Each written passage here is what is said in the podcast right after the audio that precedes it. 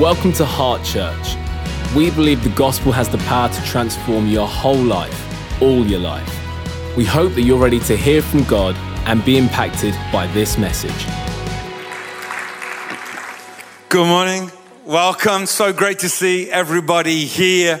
And it's awesome that we get opportunity to speak about the garden today, as you've seen particularly if you're visiting or you haven't been around, been on holiday or whatever, you've seen that we have worked our way around the house, uh, uh, uh, what we've called the summer house, and uh, looked at the, the dining room and the living room and the bathroom and the bedroom and uh, the upper room. We had an amazing time of uh, worship in all our services last week, and today we're looking at the garden. And I know that quite a few, we've covered quite a lot of ground and quite a few issues. Uh, and we just wanted to make sure that everyone had an opportunity to, you know, like if you don't feel that you've had opportunity to outwork or discuss some of the things that have been brought up uh, in the uh, last uh, uh, four weeks, then you can by all means uh, email pastoral at heartchurch.co.uk, uh, pastoral at heartchurch.co.uk, and that will uh, be picked up by Wayne, uh, head of our uh, uh, pastoral care, and he will make sure that you get looked after. And also, just while I'm covering a bit of ground here before we get down to it, just a reminder that next week we've got Alpha starting, which is absolutely so exciting, phenomenal opportunity for people who are on a journey to faith or never even really considered the faith. That is something for maybe someone you know or to someone for someone you uh, should bring along. And then, of course, same week we've got um, Freedom in Christ, which I like. I'm I don't care whether you've been a Christian two weeks or 20 years, that is a phenomenal course.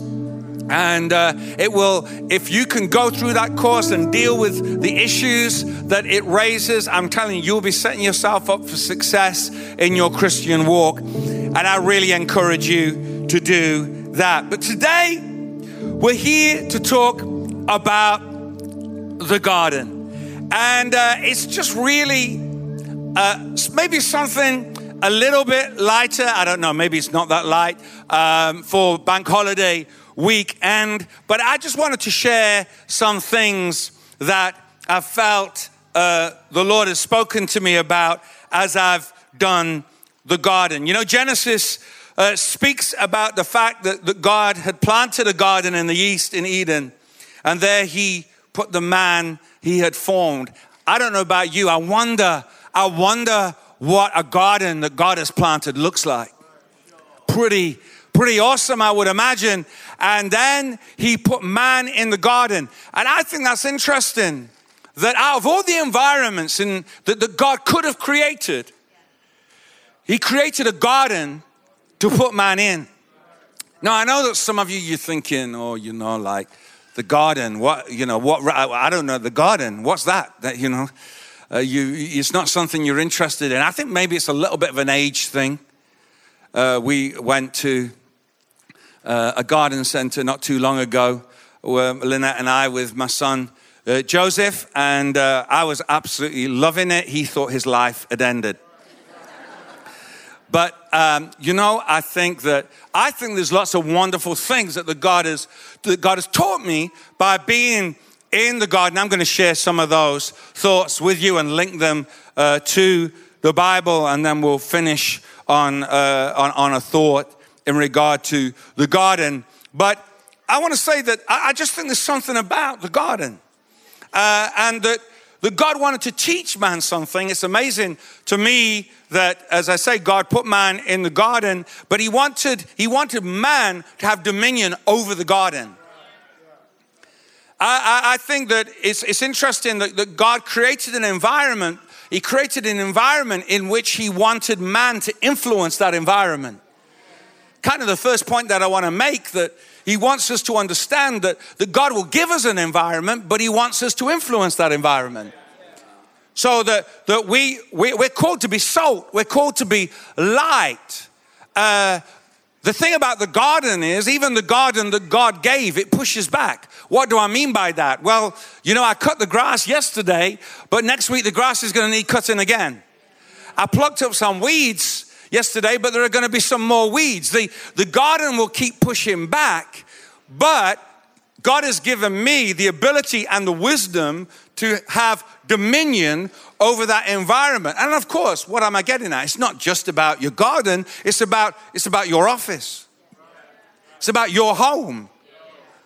It's about your classroom, your lecture hall. You, you can have dominion, you can influence that environment. And indeed, I believe that God wants you to. God does not want us to be controlled by our environments.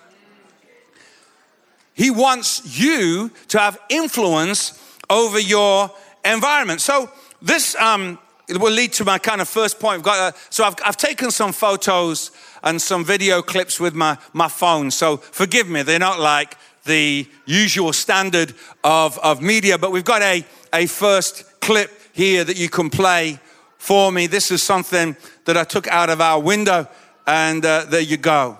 There, the foxes that have got into our garden. And I know what you're thinking as they're playing and bouncing around there that they are, they're so cute. But let me tell you something about those cute foxes. They eat my plants, they poo all over the garden. They are not great. I, I, I was not thinking how cute those foxes were. I was thinking about how I could get rid of them. And I was reminded of those verses from Song of Songs, which says, Catch for us the foxes, the little foxes that ruin the vineyards, our vineyards that are in bloom. So, what I'm going to do today is I'm just going to give you a few points. It's like I'm laying out a buffet, putting out a smorgasbord out there, and you can be able to take something away from it. Okay, just in case you're looking for continuity over every single point, this, this is the most, probably one of the most random sermons you've ever had. But don't worry, it's all going to be all right in the end. So, what I, what I want to say is about those foxes. Firstly, I couldn't work out where they were getting in. Coming in my garden, pulling on my grass. Every time I was trying to mow the lawn, I was having to go around picking this up. I was thinking, no, man, where are these foxes coming in? And um, and it was interesting. I, I, couldn't find it. And then eventually I went behind the bushes and I found two little gaps. Two little gaps in the fence, uh, uh, in the boundary fence. And, and I thought, no, really? Are those foxes coming here? Uh, and, and I tested it and I, and I blocked up those gaps, and the foxes did no longer come to visit. I want to I wanna say something to us that, that where there's a gap in our boundary, stuff can get in that we don't want to get in. You see, I could, I could, I could, I could pray till kingdom come against the foxes. Oh God, I bind those foxes. Oh God, I drive those foxes out. Oh God, just send an angel to push those foxes away. I can pray till kingdom come, but the truth is, God has actually given me the ability to do something in my garden about dealing with those little foxes coming in and making their mess. What is the stuff that you need to do? What is the stuff that you can do? Is there some stuff that you're praying about that you need to stop praying about and just do something about? Because God has given you the ability to block up your boundaries where the little things are getting in and ruining stuff. Maybe, maybe there's a gap in your boundary fence by what you by what you're thinking.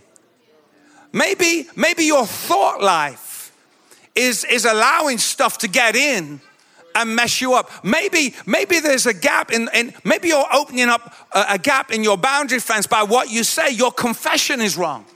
You're saying stuff that is robbing you of your joy. Maybe, yeah, maybe there's is, is the stuff that you are, are looking at.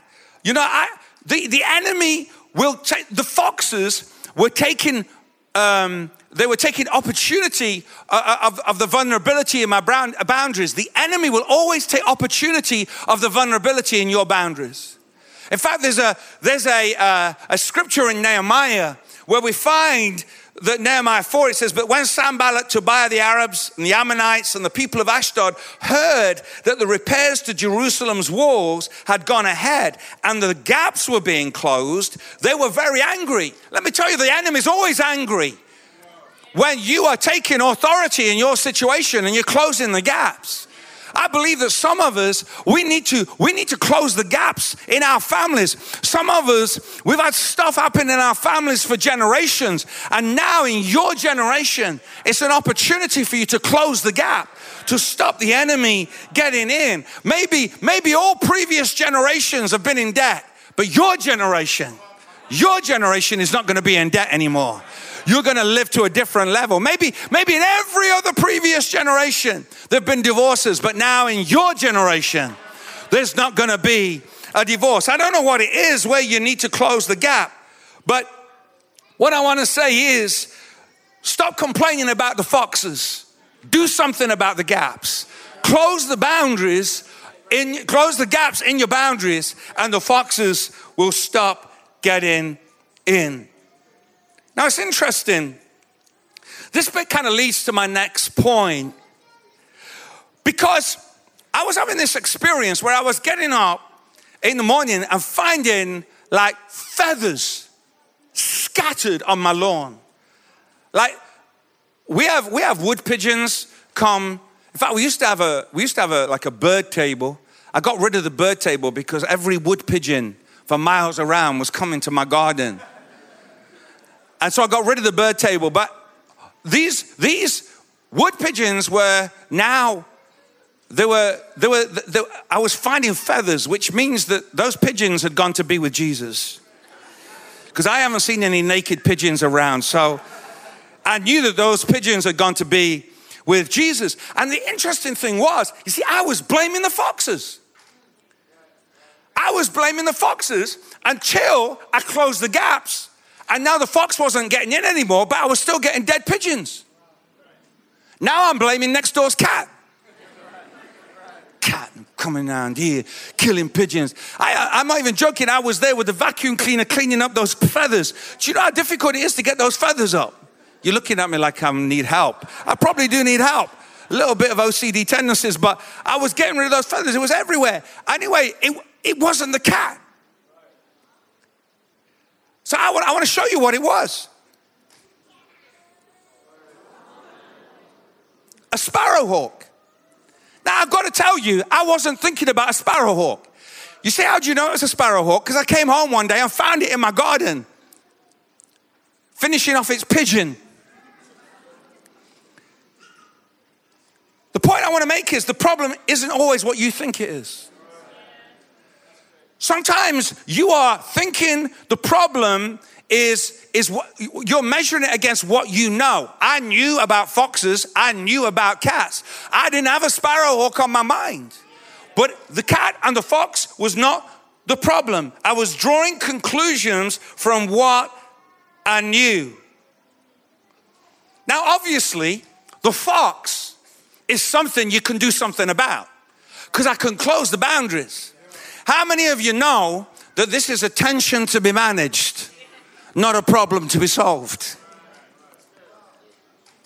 Because I can't prob- I can't solve this problem. I can't cover my garden in netting. So the sparrow can't get in. So this is a tension to be managed, not a problem to be solved. But it got me thinking. It got me thinking about what could it be that you're, you're looking at a situation and you're blaming the wrong thing. See, maybe, maybe the problem isn't that my wife doesn't understand me. Maybe the problem is that I'm not sharing what I really think. Maybe the problem isn't that my behavior is unreasonable. Maybe the problem is that your expectations are out of kilter. Maybe the problem isn't you. Maybe it is them that's being unreasonable.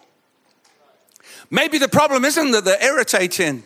Maybe the problem is that you've not forgiven them. Maybe the problem isn't that you're not earning enough.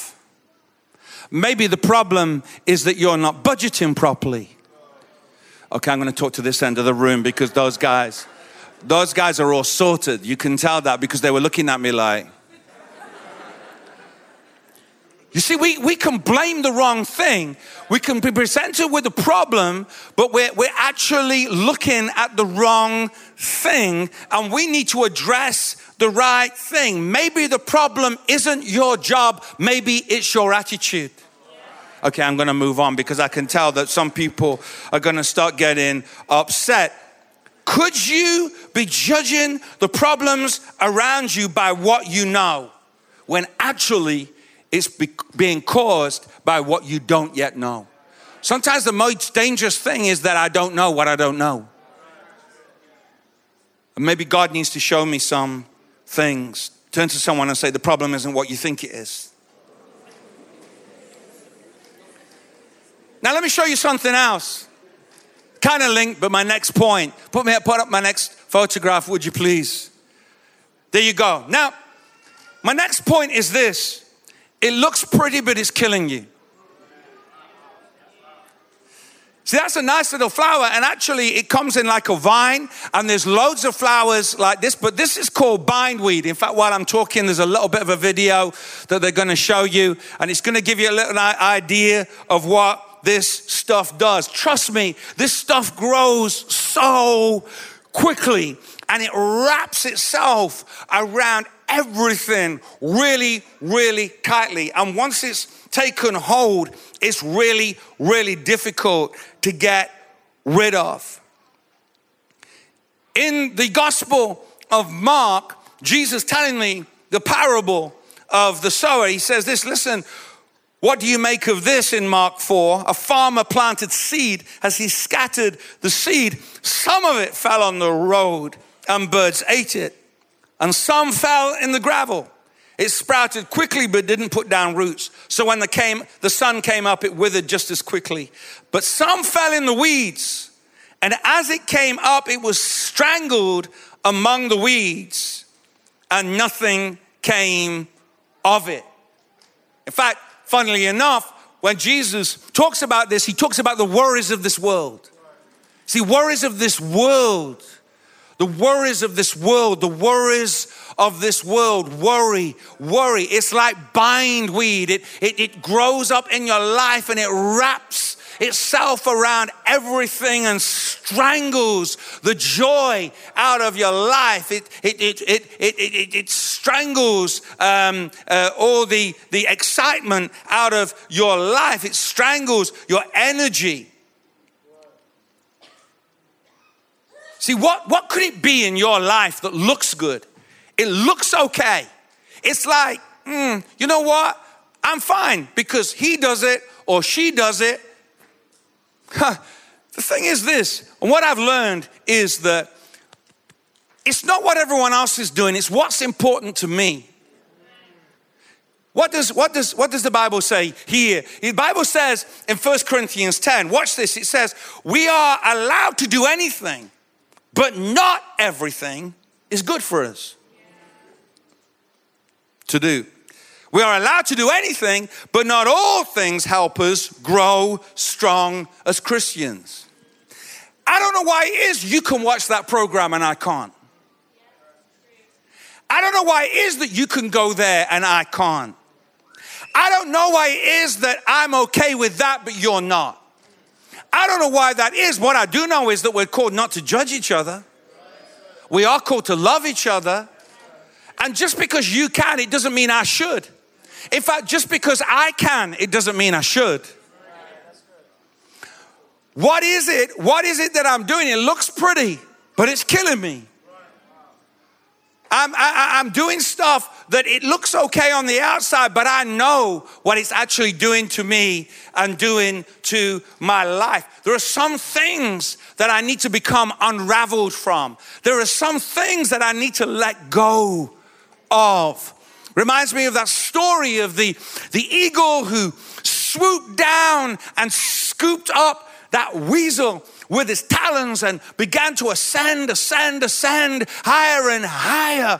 And while he was ascending, the weasel was biting into the chest of the eagle. And it flew and it flew and it flew, but eventually both uh, eagle and weasel came down from such a great height, crashed to the ground, and both were dead. The eagle died not because the weasel was stronger. The eagle died not because the weasel was bigger. The eagle died because he wouldn't let go of what was killing it. You need to let go of what is killing you even if it looks okay, even if you can justify it, even if it looks pretty, even if you say, well, it can't be that bad, you know it's killing you. Get away from it. Stay away from it because it's not helping you become the person that God wants you to be. Now, as I've said, bindweed grows quickly even when you don't want it to grow quickly, it grows quickly. But the other thing that I've learned is that wanting things to grow quickly doesn't make them grow quickly. I think one of the things the garden has taught me is patience. I had a lesson with patience with this. If you just pop up my next um, photo, you, you it doesn't look much, but what that is, I had a go. You know, if you take if you take a avocado a seed, a stone, and you can suspend it with uh, cocktail sticks in water. And I feel like this is way too much detail now. But uh, uh, eventually that, that nut will crack and, and, and it will begin to shoot. And, and I imagine this thing happening a lot quicker. I kept looking at it, I kept staring at it, like somehow my staring at it was gonna make this thing grow. Trust me, it does not make it grow. You just end up frustrated. You know, there are some things that you just got to be patient with. They take time. Now, there are some things in life that are not great when they're slow. Queues. Queues are not great when they're slow. Anyone know what I'm talking about? Service in a restaurant. Have you ever sat there they're taking your drinks order and then left the planet. There's one thing worse than slow service, and that's slow service in a fast food restaurant. It's like, wait a minute, is this not supposed to be quick? Is this not what you are supposed to do? Another thing that drives me crazy when it's slow is internet speed. Slow internet speed is of the devil. I haven't yet found a scripture, but I'm to find a scripture that supports that because it is not of God. I can tell you that for nothing. But equally, there are some things that are not meant to be done quickly. If you want a decent wine, it's not produced overnight. If you want a nice cheese or a nice Stilton, then you know what? That's not that it takes time to do that. If you want a diamond, diamonds take time to produce. It's what makes it valuable, is that it has taken time. Now, either we can choose to be patient or we can choose to stress. See, I can sit watching the seed saying it's not growing, it's not growing quick enough. What's wrong with this seed? Why wasn't it grow? What's the wrong? Is it, is it the room? Is it the light? I don't know what's wrong with this. What is wrong? I can, I can, I can do that, or I can just let the process take its time. Trust God and the process. I'm telling you right now, right now as I'm speaking, that's a word for somebody. Trust God and the process. Just let it, just, there are some things that won't be rushed. God is on with it. God is on with it. God is doing it for you. You stressing about it won't encourage it, it actually hinders it because you are not at your best when you're stressed. You're not at your best when you're stressed. You, you need to let go, trust God, and trust the process. Galatians 6, verse 9 says, Let us not become weary in doing good. For at the proper time, we will reap a harvest if we do not give up. You see, there's a proper time. There's a proper time to reap a harvest. My next point is the tale of two acers. An acer is a, a type of tree, it's kind of a Japanese tree. And I want to show you two pictures. Both of these are in my garden. And uh, the first one, it's not the, the best picture, but it just gives you a little bit of an idea. And then the next picture is also an acer. They are both acers, they are both trees, but they do not flourish in the same conditions. They're both the same, but they don't flourish in the same conditions. One of those acers, the first one, you can see can tolerate full sun. The second picture, as I discovered, and you can tell by the look of it, it cannot stand full sun. Do you know how I know that? Because all the leaves dropped off and you can just see the new life that is growing. It'll be just growing in time for autumn and then it'll drop off again. But anyway, but the point is, do you know what? Do you know what I had to do? I had to reposition it. I didn't have to change garden. I had the same garden, but I had to reposition it in the garden into a place where it was going to thrive. I think that sometimes acers are a bit like people. Some of us will thrive in the sunshine, some of us will thrive front and center in the glare of the lights, some of us will flourish better in the shade behind the scenes. There's no right and there's no wrong. Sometimes we just gotta Sometimes maybe I'm a front and center person, but God needs me in the shade for a time. Maybe I'm a, a, a, shade person, but God will put me center stage for a time.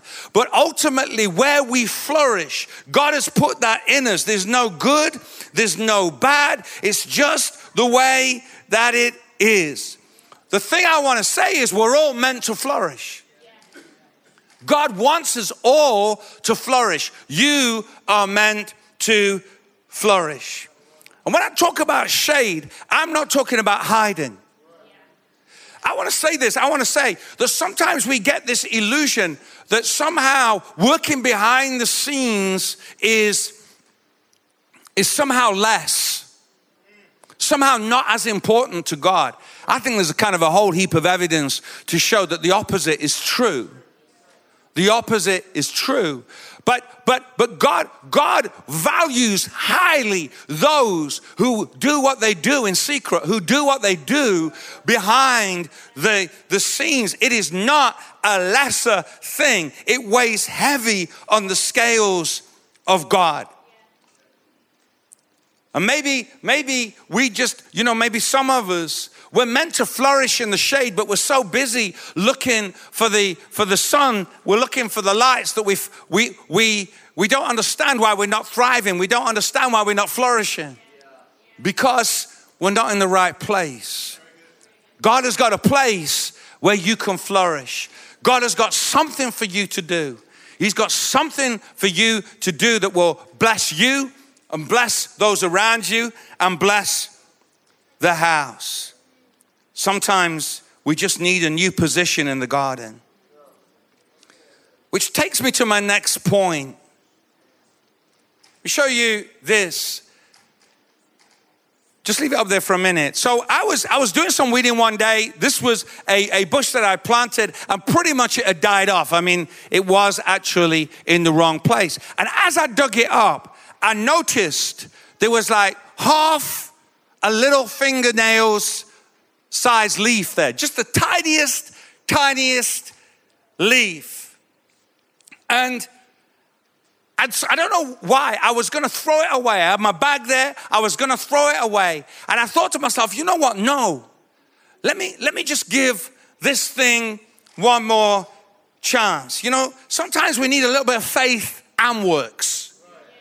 And we need a new position and, and we need a little bit of food. In fact, Luke, uh, the Gospel of Luke talks about a parable that Jesus told us that uh, in, in Luke 13, a man had a fig tree growing in his vineyard and he went to look for fruit on it, but did not find any. So he said to the man who took care of the vineyard, For three years now, I've been coming to look for fruit on this fig tree and haven't found any. Cut it down. Why should it use up the soil? Sir, the man replied, Leave it alone for one more year and I'll dig around it and fertilize it. If it bears fruit next year, fine. If not, then cut it down. You know what, what I've learned is some things need another chance. Someone needs another chance. Someone deserves another chance. Maybe if you leave it, it won't make it. But if you dig around it and you fertilize it and have faith and show it a bit of love and concern, where it wasn't flourishing, it will begin to flourish. Let me tell you, a thumb, a fingernail of hope, a little fingernail of hope is better than no hope at all. Sometimes you just got to be prepared to go with a little bit. You haven't got a lot, but you go with a little bit. Sometimes you've got to be prepared to act with a little bit of oil. You've got to be prepared to act with a little bit of flour. You've got to be prepared with, with a few fish and, and, and a few loaves. You haven't got all the resources that you want, but you've just got to go with a little bit that you've got and do the best with what you've got. It's just a little bit, but God can do something great with a little bit. I could have just have easily thrown that away that day and missed that plant that is flourishing now. You gotta trust God with a little bit and do your part. Sometimes I think we too easily try and leave it all to God. I know, I know I need God. I know I need God's help. I know I'm not gonna make it without Him. I'm not going to make it without Him. And I'm looking to God for so many things, but God is also looking to me. He's given me some stuff to look after. He's given me some things to do. He's given me some things to be responsible for, and He's expecting me to be responsible.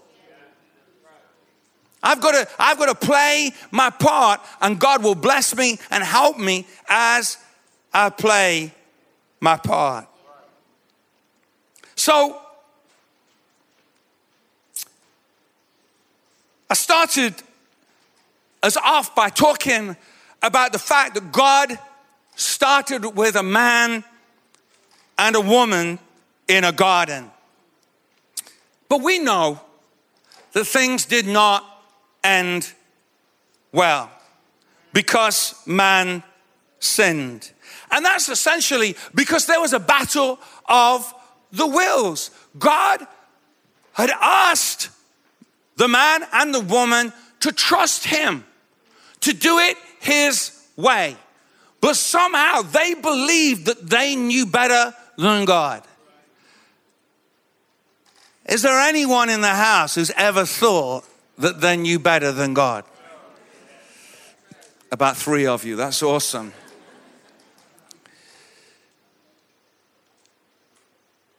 We know how the story went in the Garden of Eden. Man lost, he lost the battle, he lost the garden, and he lost the way for all mankind. But I want to take you now to another garden where another battle was fought. Jesus in the Garden of Gethsemane. See, sometimes God has to take you back. I know we don't like going back because whenever we go back, the enemy seizes on the opportunity to tell you that you've not made any progress, You are failing. Look where you are. You've put in so much effort. You've put in so much energy and you haven't even moved forward. You're in the same place. But if God ever takes us back, it's not because he's trying to make, remind us of where we've come from or even remind us of where we failed. He's taking us back because he's trying to do something new. God is wanting to do something new in your life. Watch this. We meet Jesus in the Garden of Gethsemane. Matthew 26, 36. Then Jesus went with them to a place called Gethsemane, and he said to his disciples, Sit here while I go over there and pray. And taking with him Peter and his two sons, the two sons of Zebedee, he began to be sorrowful and troubled. And then he said to them, My soul is very sorrowful, even to death. Remain here and watch with me. And going a little farther, he fell on his face and prayed, saying, My father, if it is possible, let this cup pass from me. Nevertheless, your will, not my will, be done. I want to I want to I want to draw the contrast between the two gardens. Cuz in the first garden with Adam and with Eve, We've got what God said and man expressing his will, saying, I'm putting my will over what God has said. But here in this moment, in this garden, we have Jesus who is saying, I lay down my will and I choose God's will over my will. You know, the interesting thing about Gethsemane is that actually the, the name Gethsemane means oil press. Oil press. It's actually the place where olives are crushed. The olives are crushed to produce the oil. Isn't it an amazing thing that if an olive remains an olive, it will never produce the oil. But if it loses its identity, if it lays down its oliveness, it releases an oil. You see, the, the oil, the, the, the, the, the oil, the, the anointing, the, the, the anointing oil, the, the oil. You want a lot, so many of us, we want the oil, we want the anointing, but we don't want the, the crushing, we don't want the pressure. We don't want the pressure that releases the anointing. You have to lay yourself down. You have to lay down your identity. You know, there's a story I once heard about a bamboo tree that was crying out to God, said, God, use me, God, use me. The bamboo tree was a beautiful, huge tree in the garden. And, and, and, and was saying, God, use me, just use me. I want to lay down my life for you. And, and God says, Really? to the bamboo tree, Do you want to lay down your life for me? And the, and, and the bamboo tree said, Yes, I just want to be used by you. And God took the bamboo tree and he cut it down and he split the bamboo. And he laid the bamboo all around the garden and then used that to irrigate the garden. See, sometimes if you want to really be used by God, if you really want to be useful to Him, you've got to lay down who you are. That's what was happening in that Garden of Gethsemane that day. That's what was happening. Jesus was laying everything down.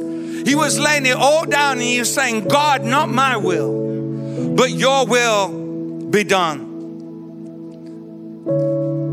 But let me tell you this, let me tell you this just before I go because I'm nearly done. But let me just tell you this because I found this and I was like, oh my gosh, God, this is incredible. Because Gethsemane, it doesn't just mean oil press, it means eight presses or the press of the eighth. Eight presses or the press of the eighth. You say, okay, cool, but what, what are you going to say about that? Well, it's just interesting to me that the number eight in the Bible signifies regeneration and resurrection. Eight in the Bible signifies a new beginning, a new era. I haven't got time to go into it, but there were actually eight people who left the, the ark. When Noah's ark came to land, there were eight people. It was the beginning of a new era, it was the beginning of a day. The Jews believe that Monday is the eighth day. It's the beginning of a new week, the beginning of a new era. A child was circumcised on the eighth day. The eighth day was the day of covenant, it was the day of a new era. The number eight signifies a new beginning a new era. And I suddenly realized that God took us back to the garden. Because what had been lost in one garden was restored in another garden. You say, well, you say, well, didn't Jesus do that at the cross? Sure, Jesus did that at the cross, but Jesus went to the cross because of the decision he'd made in the garden. He decided in the garden, not my will, but your will be done. If there's any way I can get out of this, Lord, if there's any way this cup can be taken from me, but nevertheless, not my will, your will be done. God is releasing us from the old order and unleashing us to a new order. That's why Jesus came to call an end to what happened in the first garden and to reestablish our future in the new garden in Gethsemane. What the first Adam lost, the last Adam called back for us. Forget the former things do not dwell on the past. See, I am doing a new thing. I am giving you a new beginning. I am giving you a new era. That is what Jesus came to do. He came to give you a brand new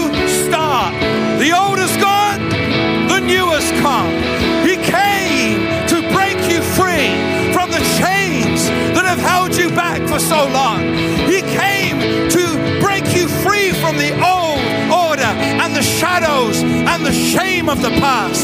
Jesus came to give you hope and life and freedom because he who the Son sets free is free indeed. Oh, is there anyone in the house who can give God some praise this morning?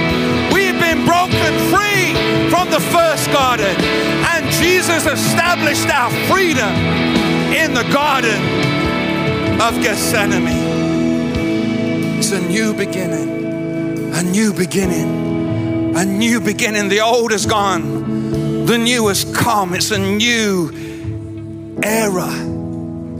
Eight presses, resurrection, resurrection, resurrection. As Jesus laid down his will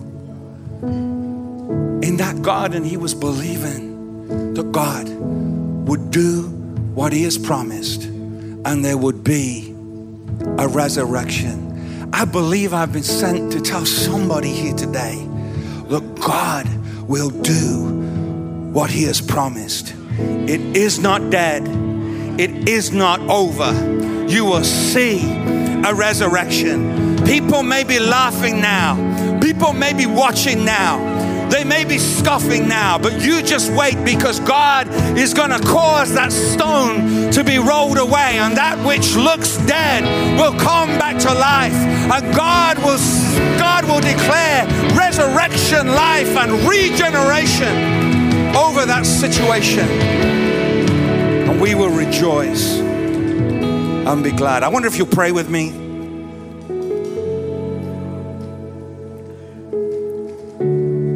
I just believe there's someone here today who just need you need to hear there's a new beginning.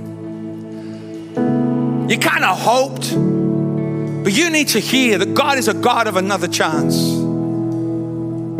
God is a God who, when it comes to you, He is an eternal optimist because He knows you better than you know you. He knows who you are, He knows what you are, He knows where you were formed because He saw you being formed before any man or any woman put their eyes on you. God saw you and God knew you and had a plan for your life. I'm talking to you right now if you do not know Jesus Christ. Maybe you wouldn't even call yourself a Christian. Maybe you don't even usually go to church. But I've come to tell you today that God loves you. God wants to set you free from the failure and the shame, the stuff you've done thinking you knew better than God.